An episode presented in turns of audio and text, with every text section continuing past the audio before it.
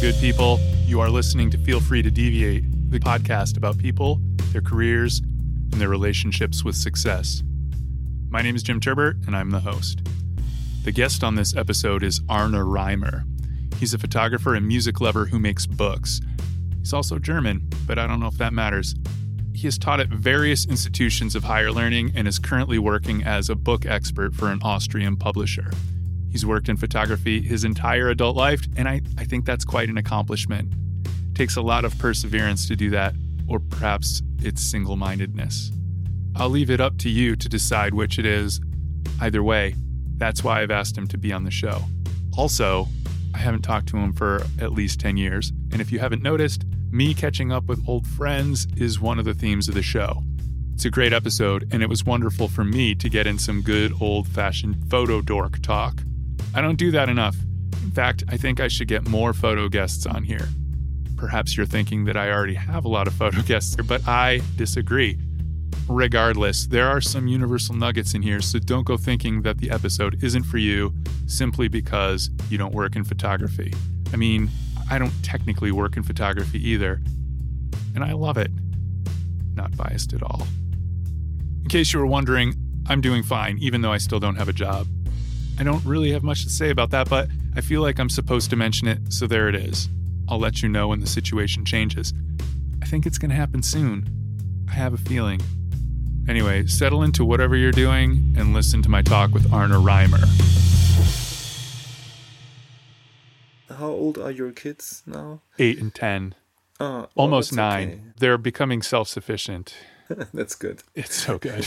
it's so good. I much prefer it to having I to bet. make all of their food and all of, do everything for them. yeah, yeah. And what are their names? Doris and Ruby. Ruby. And Ruby. Uh, yeah, Ruby, my dear. Thelonious Monk. Nice. Yeah. yeah, yeah, yeah. Yeah, because you're a jazz guy. right, I'm that kind of guy. Yeah. You, you are a jazz guy. No. That's one of the reasons why you're here, right? Maybe you don't know why you're here, but that's, that's one of the reasons you're here. yeah, I guess. Uh, I mean, you're about to tell me why I'm here. I remember you told me about this question of success that you wanted to talk about. Yeah. I, I did, and I do, and um, Okay. Okay. and then you're all like, "I'm a modest German guy. I I don't know why you think I'm successful." And so typical me. Yeah, I know. there are a lot of different ways to look at success, right? And you aren't rich, so I guess that makes you unsuccessful. Let me just say that making books and art is a job. It's it's not a job in the traditional sense Right. because most people aren't asked to make art or asked to make a book. you choose to make it, and that's the work that you do. People ask people to teach people, and you, you know you do that too, or or to keep track of money, or to Yeah, yeah, to make consumable things. So Mm-hmm. when you make a photo book, or you make a photo, or you make any kind of art, you do it because you want to do it. Right. Right. That's from your own driven part, from your inner source. That, that's what you wanted to do as a photographer. Yeah. Yeah. Right. And a lot of people do that, and Mm-hmm. they find out that it's not very lucrative. and then they stop because they need or want money. And I understand because I need and want money. I, I, I mean, need is relative, I suppose. I Mm-hmm. want more money. so nobody's ever asked you to make art. I, well, I, am maybe someone has, but Yeah. you've made several books. True, yeah. Because I think you have to. You're not creating images for the drawer, as my professor used to say, right? I mean, where or you're not creating images for the hard drive. Yeah, Uh, I am. yeah, you do. That's where most of them live. But but once you create pictures, you want them to be out there. If if you think they are okay, then you think, oh, maybe other people would be interested in this or that. One has to has a sort of like ego to be convinced that these images might be of interest for others. And if you're not, I guess then you're not interested in producing books. But books, as you mentioned earlier, are not definitely made for making money. I mean, it's more for uh, being uh, regarded in the in the photography world as somebody who's out there I guess it's not really for making money. If you want to make money with photography books, you have to do like um, cookbooks with photographs or photo books of Barack Obama, for example, mm-hmm. which sold a lot. That's a big one. Yeah, that's really a big one. and they're so they're great. Copies. I mean, it's not to take anything away from that type of commercial. No, they're not bad. Book. They're fantastic, but it's not the same thing. Right. I mean, with with art photography and with or especially with music books and jazz books, it's it is such a niche. You know, it's it's a niche of a niche actually. it's so tiny, but it finds its audience somehow at some point. I was lucky that my books were promoted and or I promoted some of them myself.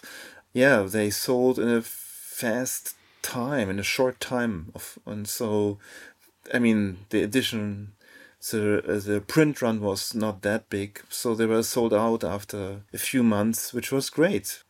I can't complain. no, so I would imagine it must be satisfying to sell out your your run of. of yeah, books. it is a, right. It is a sort of this satisfying feeling. Definitely, yeah, yeah. I need to do more books, but or I would like to do some more books, but there has to be a project which is really worth being out there. Sure. So, and sometimes I'm doing long time projects, uh, or most of the time I'm doing long time projects, and so it always takes a while until the next is ready. And then you have to find the, the a way to finance it, which is always a pain. Mm-hmm. Well, some of my students, I mean, they produce their own books, uh, self-publish, which is which is also a good way to do it actually. Mm-hmm. Uh, it depends uh, if you really want to have a big distribution or not. That's one point. Because a self published book might end up on your website and no one pays attention to it. That's true. That's, how, how are they self publishing? Are they using a service like Blurb or are they. Yeah, something like that. Yeah, exactly. Does mm-hmm. Blurb, do people still do Blurb? Yeah, I mean these companies are more or less the same. There's Blurb is still out there. Then there is White Walls. Oh yeah, yeah, yeah. Yeah, yeah. All these companies, um, they're more or less the same, I guess. Mm. Right. Yeah. And they're nice. Yeah, some of them doing a good job. You just have to pick or choose the right settings, I guess. Sure. because otherwise, sometimes my students they do they end up with this sort of like same book all over. Like it looks the same, and they prefer horizontal books, which is to me a lot of very boring actually. Oh yeah, why? Yeah, because there there are already too many horizontal books out there. I guess. I mean, I've seen too All many.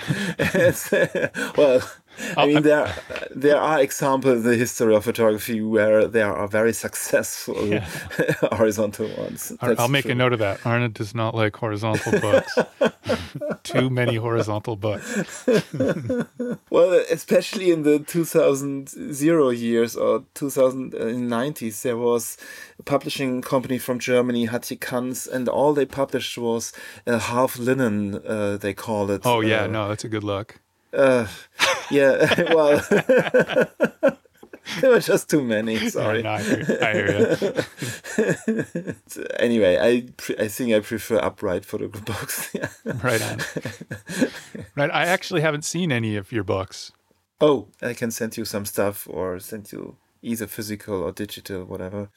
The first two ones were the books on jazz, American jazz heroes that I visited and interviewed in the US. Yeah. And and I did not have a saying in those what considering the design. Um, oh. Because the money came from the publisher, and he wanted a square book with a reference to the age of the uh, vinyl LP. Exactly, yeah, right, right. And from today's point of view, I would have done it, I guess, differently. But back then, it was the way it was. Uh, it's like nine years ago now. Yeah anyway, and then my own book uh, in 2017 on on the analog age on record stores that was um, that produced upright. uh, it's entitled Long Play. Very simple title. well, I guess I could include links to buy them, but you said they're all sold out, so I guess people are going to have to search for them on the on the uh, in libraries or on the used market. Right, the used market still has some copies. It's not a rare item yet. Okay. so I think it's like 40 or 50 bucks. I don't know. Did you see that uh, Ju- Ju- that Judy um, Judy has a book out. She has um, two books out. Oh, two. Ooh. I talked about it with her. We had she did this as well.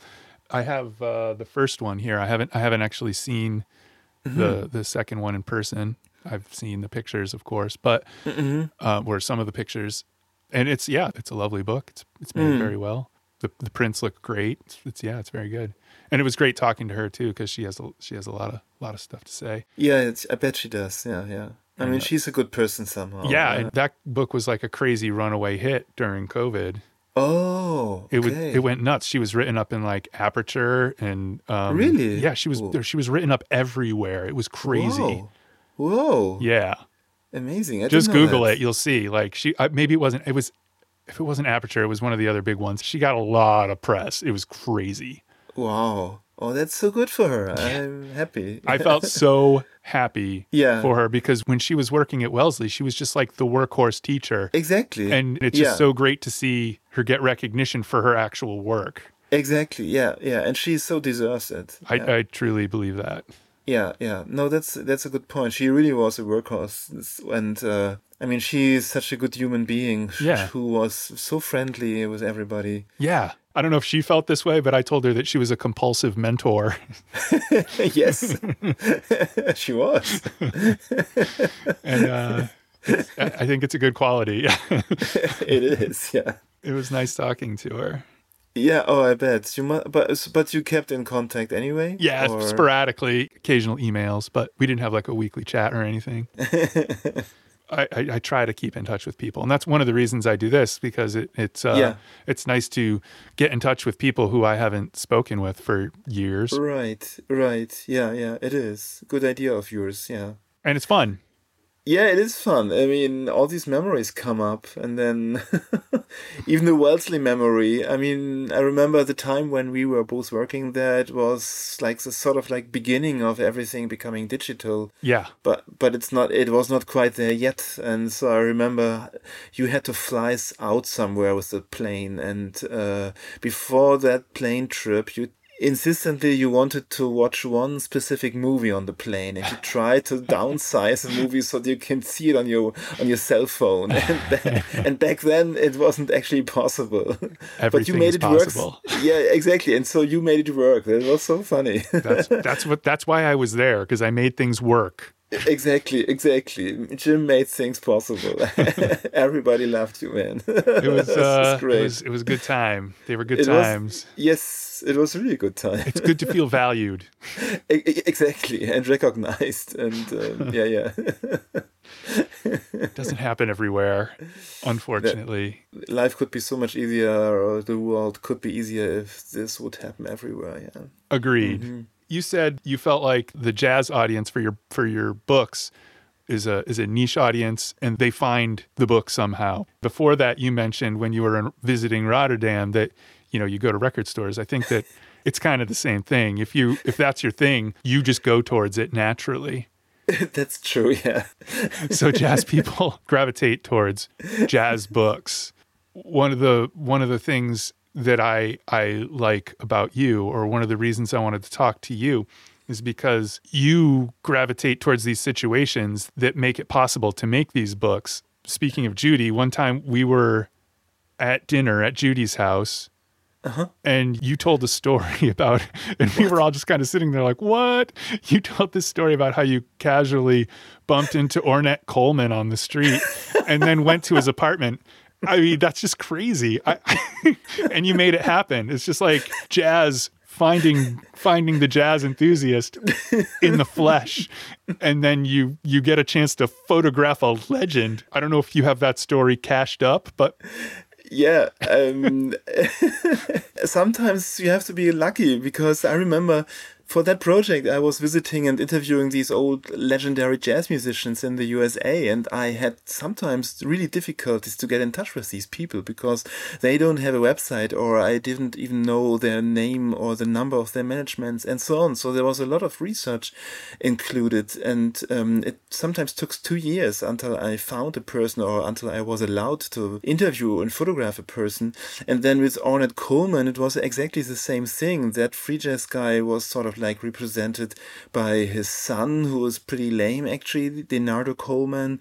Uh, I mean, he's sort of nice, but he's not very helpful somehow, and so that kind of person. So by coincidence, I was out on the streets in New York City, Manhattan, uh, in a summer night.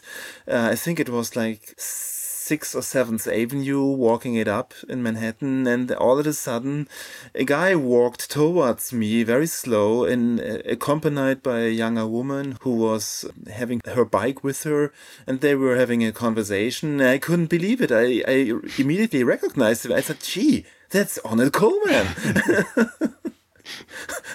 and, and, after I couldn't any get in touch with him, of course, I, I started talking to him and I asked him, "Hi, Mr. Coleman," and he was so kind and sweet and and saying hi and who are you what are you doing and so i introduced myself and um, i briefly talked to him and then i couldn't believe it i told him that i would love to meet him and then he gave wrote down his phone number that's awesome it's really awesome that is yeah. so good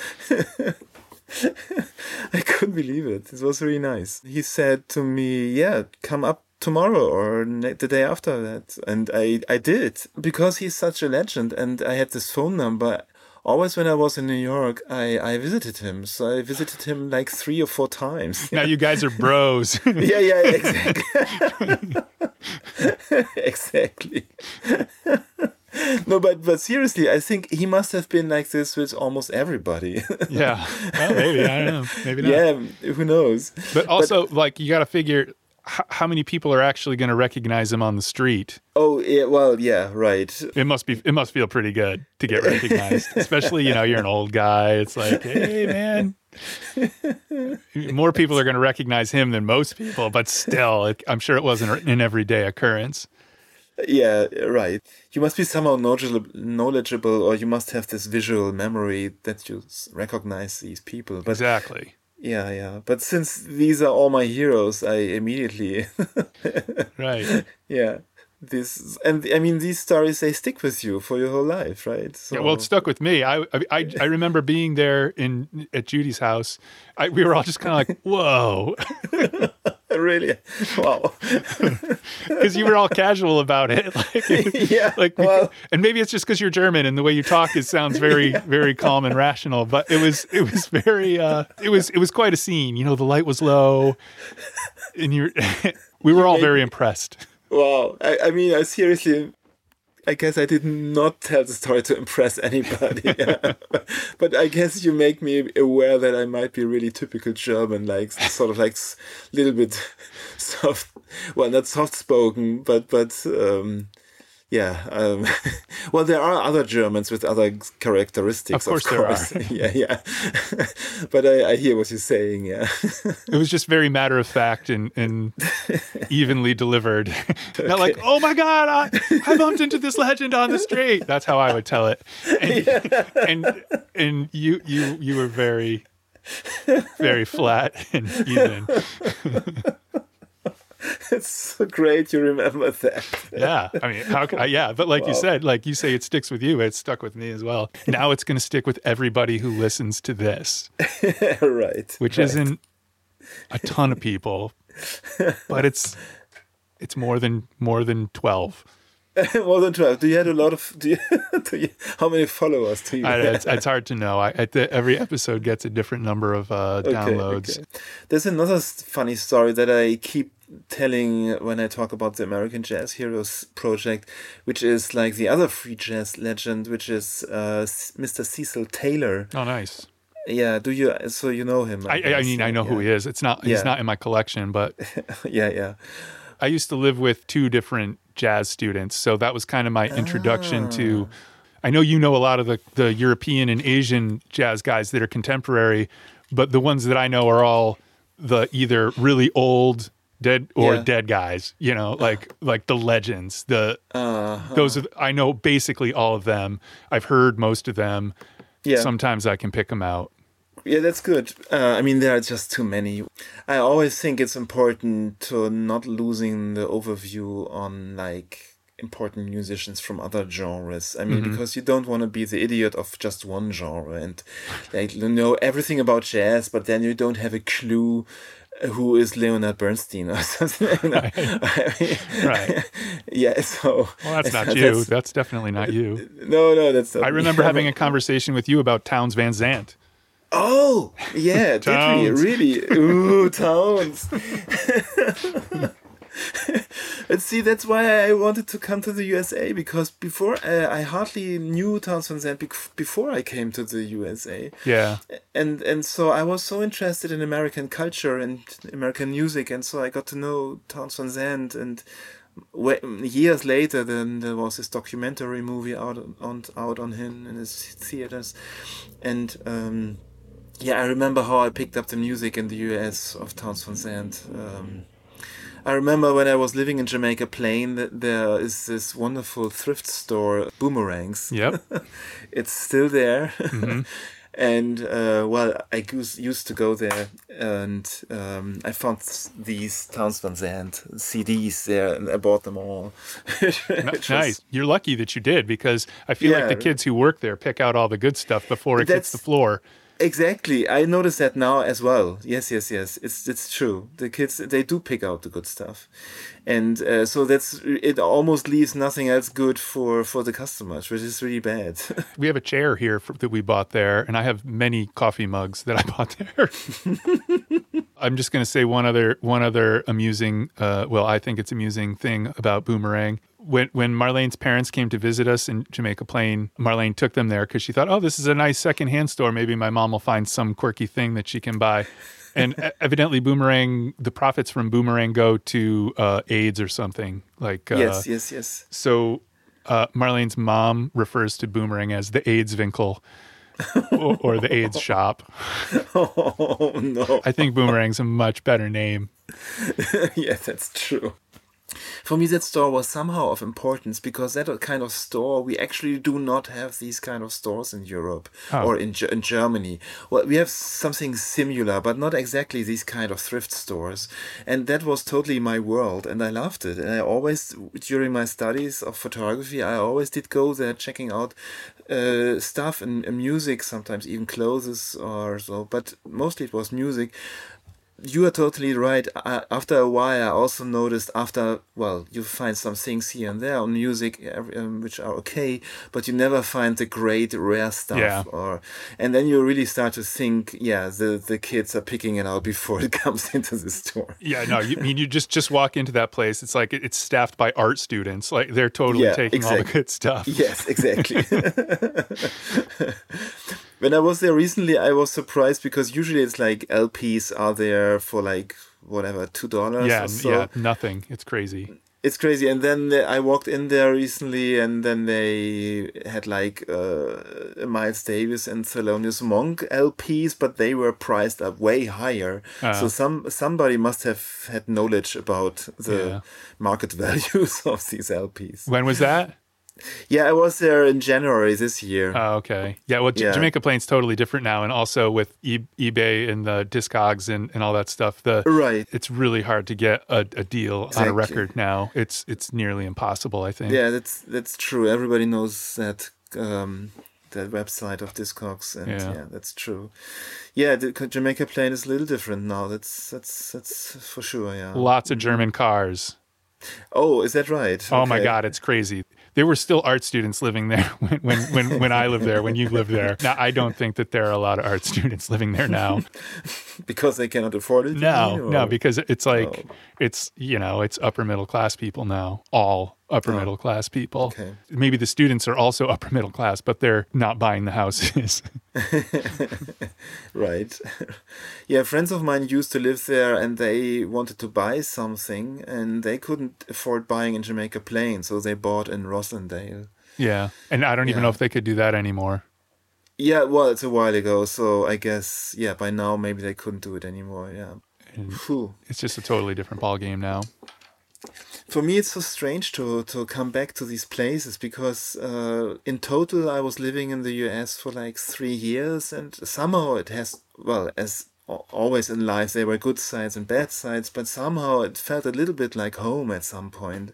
And so coming back to Boston is always funny to me because I have all these memories of being a student there, and yeah. uh, it's like 20 years ago now, and life, of course, goes on. And but you think back to things that you did back then, and you think, oh, gee, I did that crazy thing which I would not do today anymore. and and then you have memories of yeah, social memories of of, of, of friends and experiences and whatever. Mm-hmm. So more or less you notice how you got older. I mean, everyone does that, but uh, com- coming, right. going to another country for school is a pretty formative, a pretty right. formative event. It's a pretty right. major thing. Yeah, the, for me it was so important to go to another country, and um, I even treasured uh, my home country in a different way when I came back. So, like, okay, this is Europe where I'm from, and I like Europe as well and I saw it from a slightly different perspective. Right. Um, yeah, but I saw re- just the other day. I told my students, uh, uh, when you're done studying here and you want to do, in addition, your MFA, go to another country, get out of the comfort zone, and mm-hmm. try something else and they looked at me like, "What are you talking about?" so, but I like being comfortable. yeah, yeah, yeah, exactly. Yeah, well, yeah, exactly. I, don't think that that's something that you ever shied away from. I feel like you are always in a constant state of adaptation, getting into adventures and ah, stuff. Shit, you are so right. How did you notice that? well, it's just, I, I, don't know. I just feel like you were always like someplace on your bike or like yeah, exactly. something didn't go right. yeah. There was always something going on. Shit, you are right. It's true. I, I, oh, gee, you observed me pretty well. there was truly always something. Yeah. I was always giving you a ride somewhere because know, something weird happened. Jesus. I don't remember specifics. I just remember it's like, okay, whatever. yeah, it's also kind of you. I'm a good guy. yeah, yes. But it was fun. Yeah. I, it's fun. It's fun. And it's also cool to hear about, it was cool to hear about your adventures at the time. Oh, okay. Well, I mean, it was crazy things. I remember um, f- because I had no money, I was living with the father of Alice. Yes, oh, that was awesome. the place was cool too. The place was cool. Yeah, he was like eighty years old. Yeah, and I was his roommate. Yeah, I'm sure he loved it. Yeah, yeah. In in Germany, that would never happen. Never. Yeah, yeah. he must have loved it. At least he accepted me. He was really nice. Yeah, um, of course. He probably he just liked hanging out. I'm sure you know? Yeah, yeah, yeah, exactly. And his daughter, Alice, she's still teaching at Wellesley. I, yeah, uh, yeah, I assume so. Why, would, um, why would she leave? right, right.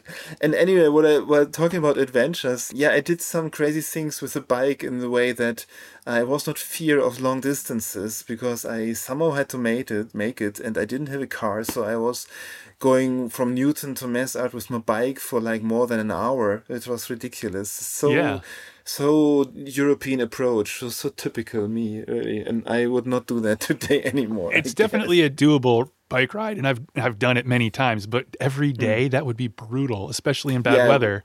It, or in the winter, right. it gets freaking cold there. Right, right. It was well, it not. I did not do it every day, but I remember maybe three times a week to going to MassArt, and then it was very cold in the winter time, and I had really issues with my bike going in the winter time to to school. yeah, crazy. Yeah, crazy stuff. I I know. Oh she and then I had to move every now and then uh, before and oh gee Jesus.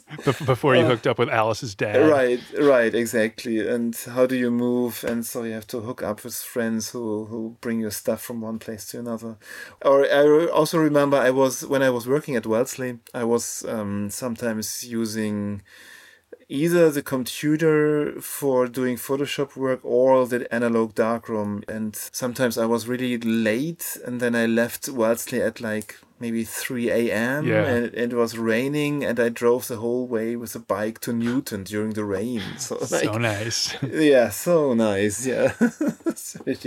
and I remember taking off my shoes because I didn't want my shoes to be wet. So, uh-huh. I, so it was. That's really smart, actually. Because you don't want wet shoes the next day, right? Right, exactly. Yeah. Yeah, and I remember as my pedals were made of metal, so my my na- naked feet started to hurt on the bike somehow. Uh, yeah, yeah, that hurt after a while. I mean, it's, it's so ridiculous. Me in the rain in some. Well, uh, luckily it was summer, so it was not cold. Yeah, Yeah. but it was raining, and oh, Jesus, public transportation is a mess in the USA. It, Um, it is inside the city. It's fine, but Yeah, right, but outside, but between cities is yeah, it's nearly non-existent. Uh, right, you cannot go from Wellesley to Newton. It's not possible. You can. Yeah. There's a train and it leaves once every hour and a half Oh. or something, and it's never on time, Oh, of course not. except for that one time when you're two minutes late. that one time. See, talking to you, all these memories come back up. It's really Missing trains and then punching a wall.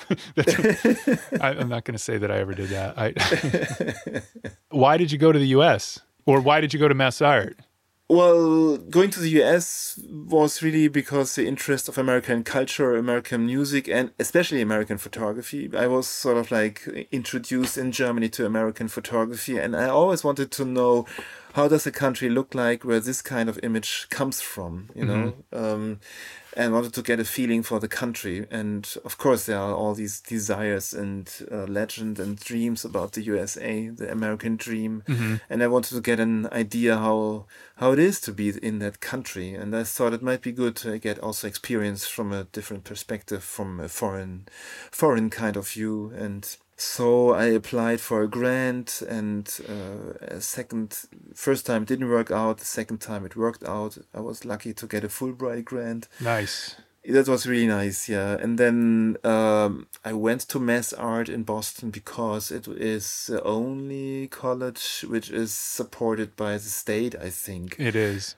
Yeah, so that's the reason why the classes are relatively cheap with like 10,000 grants a year or something like. So that's why the people from Fulbright said, "Oh yeah, yeah, yeah, you can go there."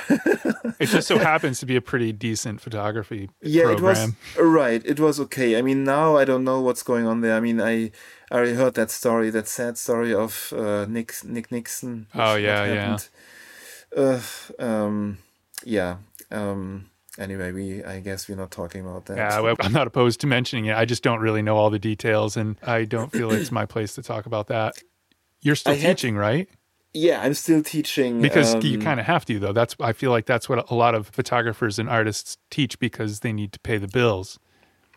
That's true. Um, I'm in a lucky situation at this moment where I'm do not depend that much anymore from teaching because I started another job in Vienna where I am a sort of like a photo researcher or a photo historian. Ooh, cool. Which is really great. Yeah, it's really nice. It's a very nice job. So I'm going back and forth between Vienna and Leipzig, and between Austria and Germany but I still teach and I still like to teach and I'm t- teaching at different schools in Berlin and Leipzig. It's a different generation now, different than mine, of course. And yeah, I'm just still trying to kick their butts. And sometimes you have to find the right right words to do that. And you have to be very careful with because some yeah some are very sensitive and so you have to be careful. And I noticed that many students are using photography as a sort of like therapy for their own issues they do have. And of course, that's one way to do it, but It is. it is, it is, it can be difficult at some points. Yeah, it it can be a little boring for others. I'm always trying to tell them, well, interesting for you, but who else might be interested in that to Yeah. look at that? And once I say that, they already feel offended a little bit. So Really? yeah, yes. You have to be really careful with what you say because they think they're at the center of the world and everybody's looking at them, and this is the most important problem that everybody's waiting for to look at. Yeah. so yeah, really have to be careful what you're doing and what you're saying, and you have to take them serious with everything. And I'm trying to do that. It- Many times it's not about photography anymore. It's about social issues. You don't you don't talk about images anymore. At some point, Right. you t- you talk about their issues, and so. Hmm. You're not talking about how contrasty a print is. You know what? In digital ages, it's not about that anymore. No. This could use a touch more contrast yeah, yeah, or a touch less contrast. It's a little, a little dark over here. I need some shadow detail. these kids became so good with Photoshop. They do that on their cell phone sometimes. Oh, for And- real?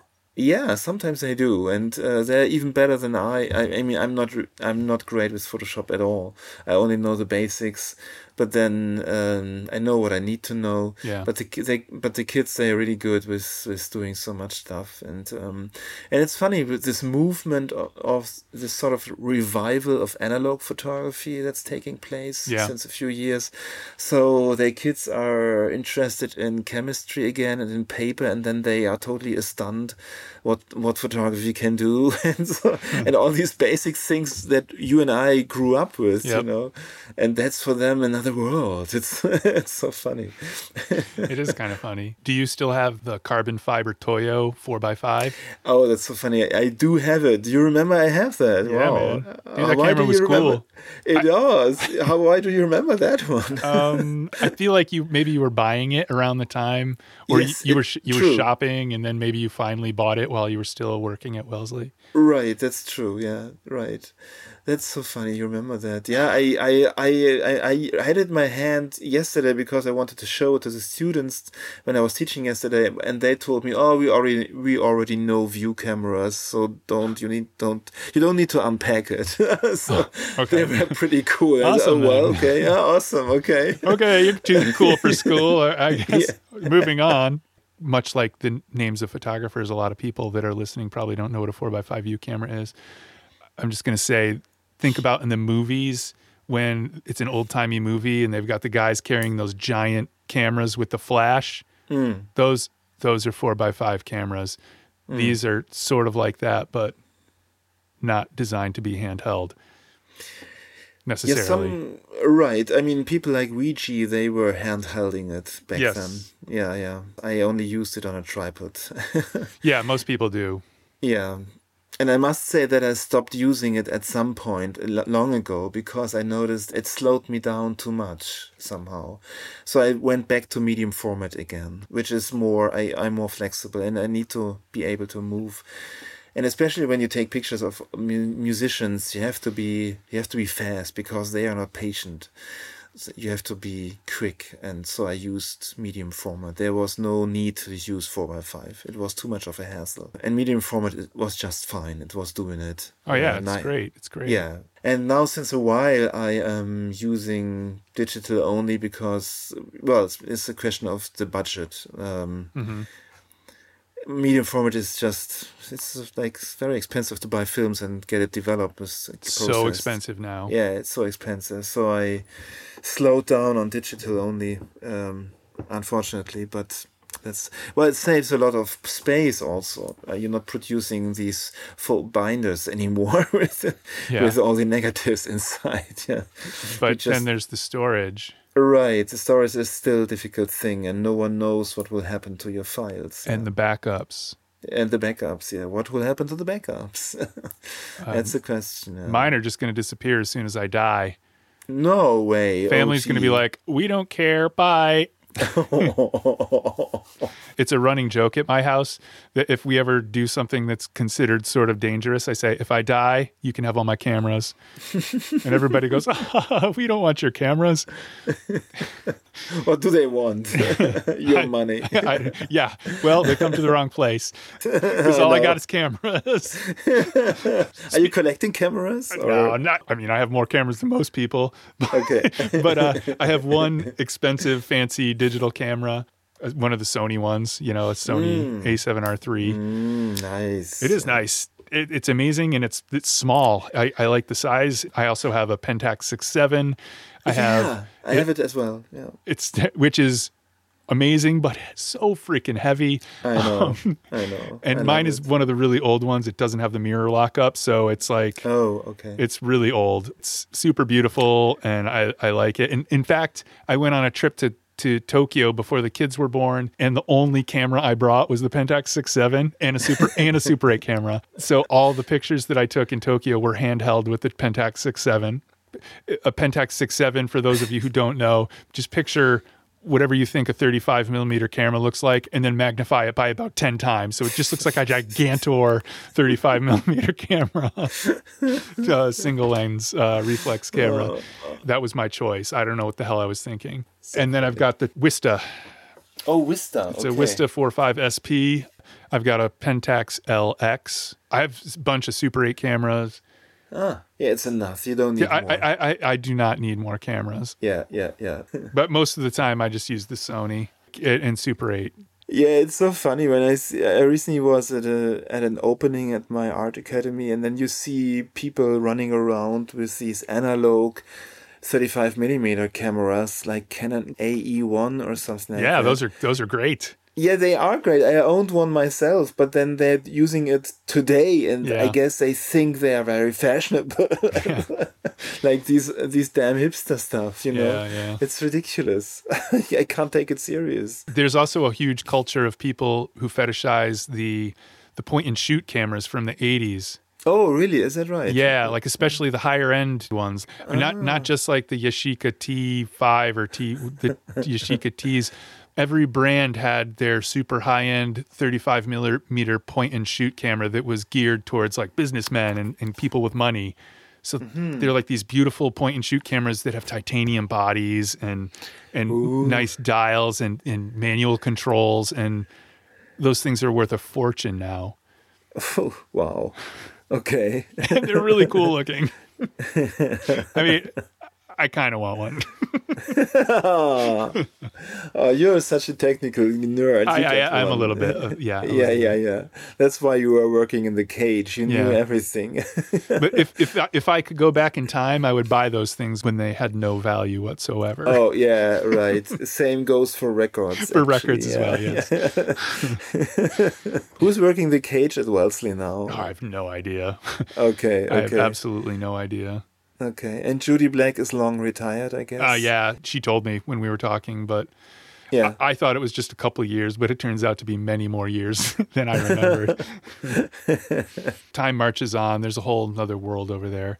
Mm-hmm, I talked to Dave Dave Olson a lot, and he's there. But Mm. um, actually, I haven't talked to him even for a while. I should give him a call. Are you trying to stay in touch with your U.S. family back over there? Sure. Um, yeah. And you visit every now and then? Yeah, I haven't visited since Corona, but um, Okay, okay. There's there's possibility that we're going to visit this summer. I also had no chance to go there during the pandemic time. So in January, I finally took chance and, and I did it um, because I there was a tiny job I had. I had to take a portrait of a record producer, Michael Cuscuna. But then I also uh, wanted to look at some stuff that had to do with records, uh, looking at a collection. Of course. and yeah anyway so i was there just for a few days maybe five or six days and then i returned it was a very short trip usually i come in summertime uh, because i like to ride my bike around boston so nice From yeah, what I but- understand, there are many more bike paths now. yeah that's what i noticed in boston just in january yeah yeah that's true That's a very positive development. It is, it is, yeah, that's right. When I was in New York, after I was in Boston, I was there for two days in Boston and four days in New York, and New York was like totally empty. It was crazy. What? Yeah, I mean, empty in the way because of COVID. You Ah. mean there were not so many people out on the street, of course, and I saw stores that had to close down and the windows were Ah. dark and so on. That was my impression, at least. But it also might have to do with the fact that it was wintertime and not that many people were out on the street. Sure, I Uh, guess. yeah, yeah, yeah, of course. you know, how New York just shuts down in the winter. Yeah, yes, yes, yes. That's true.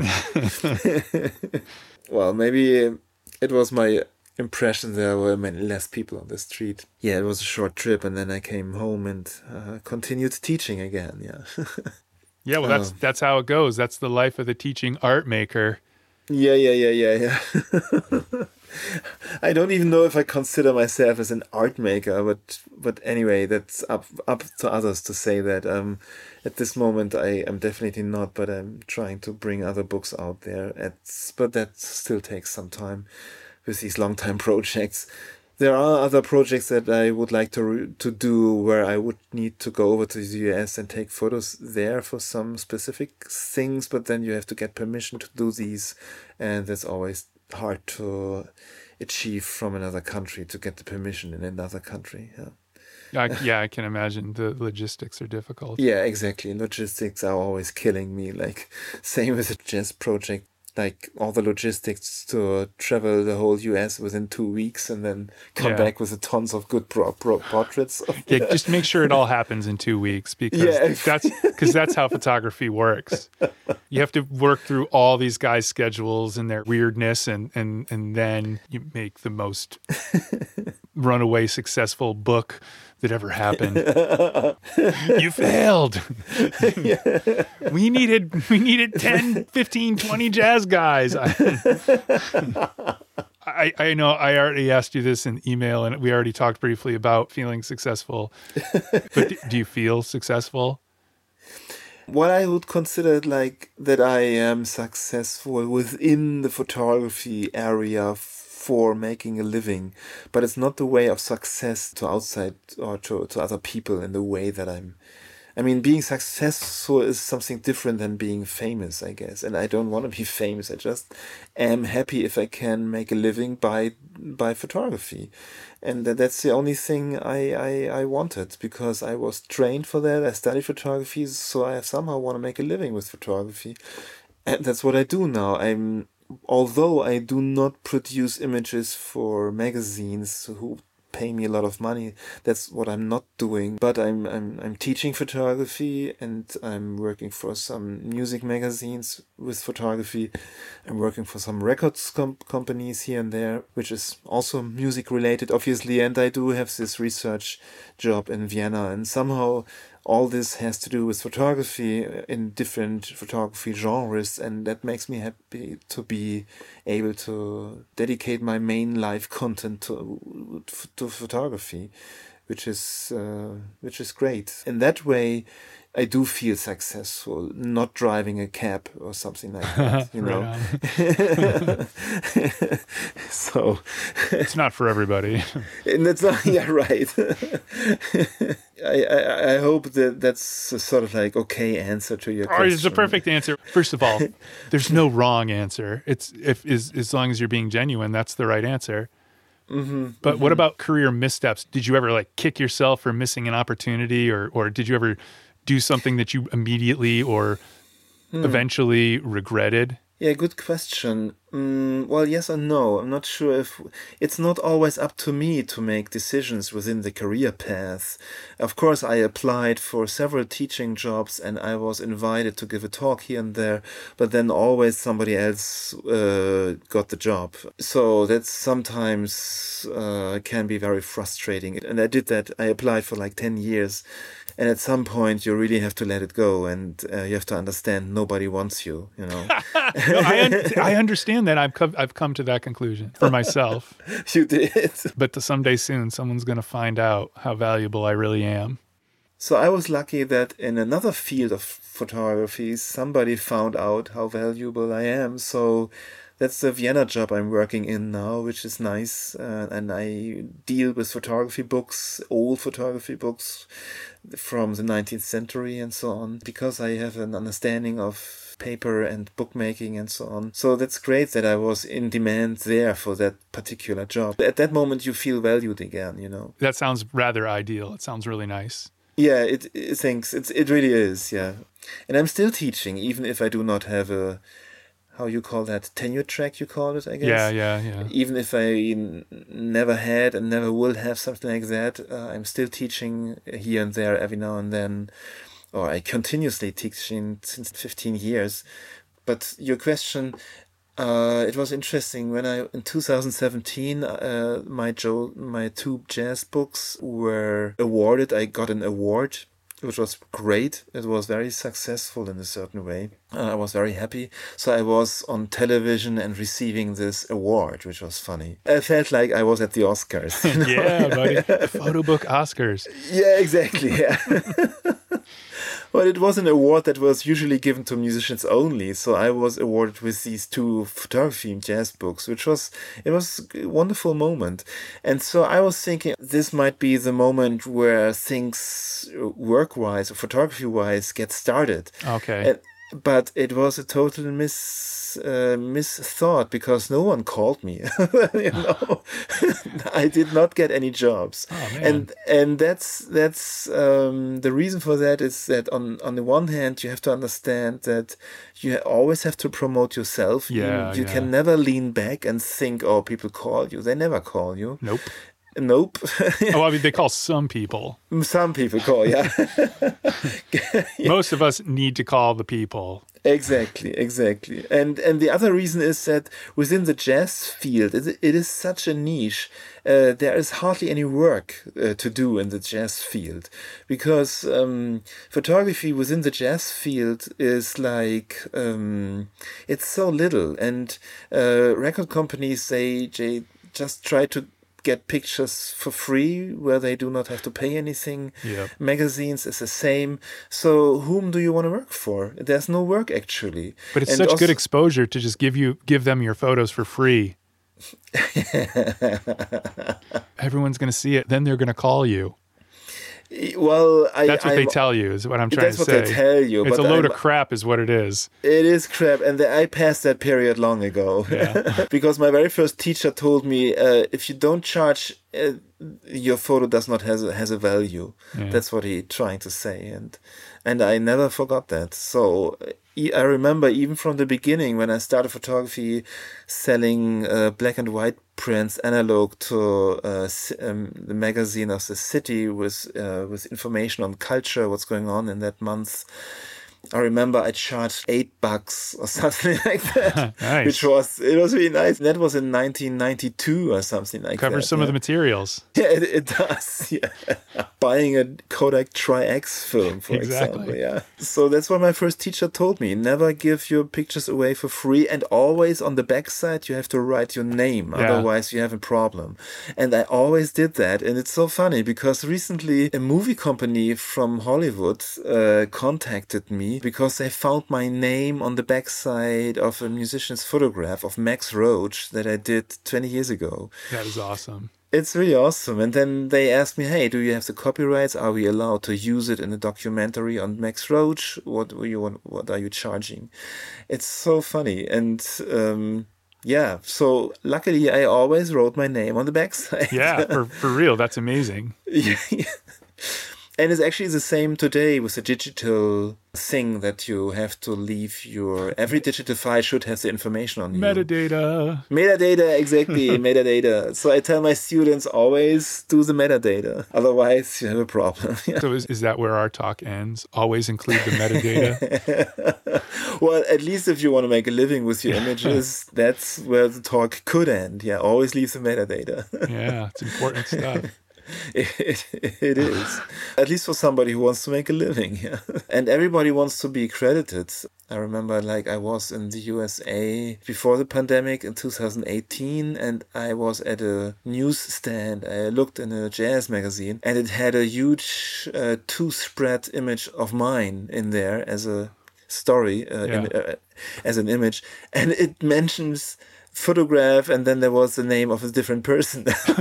nah, I couldn't believe it. pretty sure I he was- wasn't there. I was so mad. I would be furious. I was furious. Yeah, that's not a good story to that, but Well, it, well, it kind of is. Did did you resolve it, or is it just you just had to accept it? it's not really resolved yet. Basically, they were allowed to use that image for free, but they had to use my name, which they didn't. And I guess there was just an intern working there who ma- mixed things up. And Blame the intern. Yeah, I had something similar uh, going on where I found my photograph by coincidence in the New York Times, and I did. They did not have the permission to print it. Yeah, and so I told Those people I- should know better. Yeah, exactly. And so it took me a while to find out what was the source of the mistake, and it was the intern again. Of course. of course. Always the intern. I guess that's the benefit of having hundreds of interns working for you. You can you just you just get interns so you can blame people for all the mistakes that happen. Oh, that guy doesn't know anything. Anyway, that's where we can end. Yeah. Oh, actually, Oh. one, one more thing. This is this is where we can end. This is where we can end. If you were to be wildly successful, what would Yeah. that look like? What what what's like your dream of success? Pooh, that's a very good question. And I Because I, I, don't know what it would be for me. I'm just wondering what it would be for you. it's it's a good question, very good question because the more you make up, the more it shows that you're not happy with your life the way it is now. I guess. That's one way to look at it. Yeah. so one really has to be careful what you say, what you how you reply to that question. But it's a good question. I guess um, I would like the projects that I'm planning, that I'm photographing, it would be so much easier to do them, to photograph them, if I would have had access to certain things. And also if traveling traveling could be so much easier if you would just have a little bit more money to travel. So to do these projects but other than that, I mean, material wise, um, well, what can I say? Having this or that camera, that's something you can save money and somehow do that. Yeah. That's- That's not really what I meant. yeah, yeah, I know, I know, I know. But you can always like, get a camera. I know, I know. The cliche answer to your question would be like being a successful photographer living in the south of France, having tons of friendly people around you, uh, and listening to jazz music Right from on. vinyl. Yeah, right on. Right on.